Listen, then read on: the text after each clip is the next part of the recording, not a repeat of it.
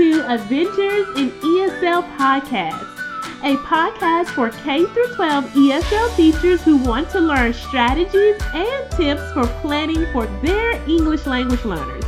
I am Millie and I will be your host on this ESL adventure. Hi, teachers. Welcome. I am Millie, and I am your host today for the My Adventures in ESL podcast. Every week, I want to highlight your wins. And I always say a win can be big, it can be small. I just want to celebrate with you. so if you want to celebrate your wins, just email them to me at millie at myadventuresinESL.com. Now, in today's episode, we are going to be talking about how to lecture less and how you can include more tools for engagement in your classroom. This is one of the biggest requests I get to talk about. And I know we all have had those moments in class where you wonder to yourself, Am I talking way too much? I know I'm over here slowly raising my hand. I think as teachers, we might have experienced those awkward moments where we're wondering, I feel like I've been talking the whole class period. So I definitely can understand why this is such a hot topic with us.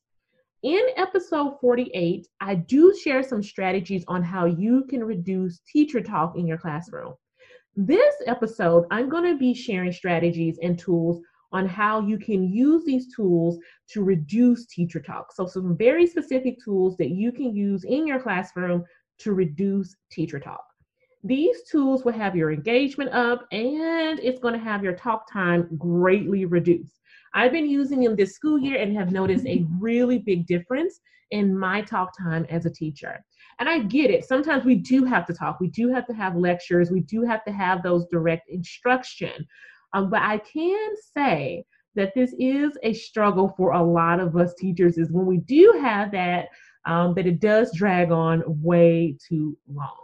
I found myself using these tools when I noticed that my talk time was way up because I had worked really hard these uh, past couple of years to get my talk time down using some of those strategies I talk about in episode number 48. Now, after checking myself, I realized and reflecting is what I'm saying is that I knew I had to make a turnaround and implement these tools in my classroom to kind of get my talk time down and get my engagement levels up with my students. I was going through class, and you may have heard me mention this last episode. Been going through class just feeling like I've been talking to myself. And even in some instances, even answering some of my own questions that I put out there for the students. When I start answering my own questions, I realized then that I definitely need to reduce my talk time, the time that I've been lecturing, and implement some of these tools that I'm going to be sharing with you and they have really helped me a lot. I immediately went to my favorite tool, which is Nearpod. And Nearpod is an online tool that makes your lessons interactive. You can add virtual field trips, you can add collaboration boards, you can add class sentences, even visual tools for the students. This is really popular in my school and definitely popular right now, and teachers rave about it. It is such an amazing tool. I've also introduced independent learning time into my classroom more. My goal is that I really want to facilitate the learning for the students. And one of the tools that I use to do that is HyperDocs. Now, HyperDocs are innovative lessons that really allow students to explore and encourage their thinking with links and interactive activities. So I created a HyperDoc. It was amazing. My students are still working on it. But right now, when I'm doing the hyperdoc, this is their first time being introduced to it. So I'm kind of walking them through how to do it. So the first half, we did it with an article. The second half, they're going to be doing it mostly independently after me showing them how to do everything. I've also included more games in my classroom, games such as Kahoot and Quizizz. Students love these games, and it is a great way to check for understanding with students. They absolutely love these activities. I love using them with the students. They love playing these games. It's such a blast, and you should really include them in your lesson, especially if you're doing virtual, in person, hybrid. It doesn't matter. It is a great way to engage your students in the lessons. Once again, my two favorite ones are Kahoot and Those are my two favorites. Now, I want to encourage you just to take a look at your current instruction and reflect on how you can introduce more engagement in your classroom. Are you having issues with your students speaking, for example? Then you might want to include an engagement tool like Flipgrid. Like I said, I'm having issues right now with just getting them to talk in some classes. So what I'm doing is implementing Flipgrid so they can just turn off their camera, put the microphone on mute, and then they can just go and then they can do their Flipgrid assignment and then they can communicate that way. So definitely think about implementing interactive tools like Flipgrid in your lesson. So just think about where you need the engagement. What are those areas you're finding yourself doing most of the talking? And then ask yourself okay is there a tool that i can put in place? Is there an interactive tool that i can put in place that will help facilitate this for the students? Where i'm not necessarily doing all the talking and they're actually doing the heavy lifting and the work. I also want to encourage you really think about using tools like nearpod that encourage collaboration with your students. This can help reduce your talk time in the classroom and it'll also allow your students to collaborate more than what they already are. So, here are your next steps that I would like you to do.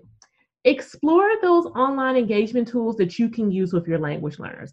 You can use something called Pear Deck, which is similar to Nearpod. You can use Nearpod. You can use Quizizz or Kahoot or Flipgrid, but get you a good bank of engagement activities that are interactive that you can use with your students. And then after you do that, decide on which ones you want to use with your students. There may be some you're like, oh, I don't know if I want to use this one. Hmm. And that's okay, but just find some that you're comfortable with, that your students are comfortable with. For example, I was going to try to use Pear Deck and I honestly was struggling how to use it. I'm sure it's a great tool because I know teachers love it. But for me, I was really struggling on how to use Pear Deck. So I was like, I'm not going to use Pear Deck. I think I'm going to go ahead and stick to Nearpod on this one. So it's just really about trying it out and finding what tools that you are comfortable with. And then once you do that, implement and model with your students how to use these tools in the classroom. Set expectations around using those tools. I want to know how you are reducing teacher talk in your classroom by using these interactive tools, these virtual tools. So please share those. You can share those in our community, My Adventures in ESL on Facebook, or you can go to the blog myadventuresinESL.com. Once again, thank you for dropping in to today's episode, and I hope you have a fantastic week. Bye. Thank you for joining me this week on Adventures in ESL. Make sure to visit my website, myadventuresinesl.com for some freebies and special gifts. You can also subscribe to the show so you'll never miss an episode. While you're at it, if you found value in this show, I appreciate it if you provide a rating on iTunes so more ESL teachers can learn strategies and tips. Thank you so much for tuning in today. And remember to stay positive and always have high expectations for your English language learners. See you soon.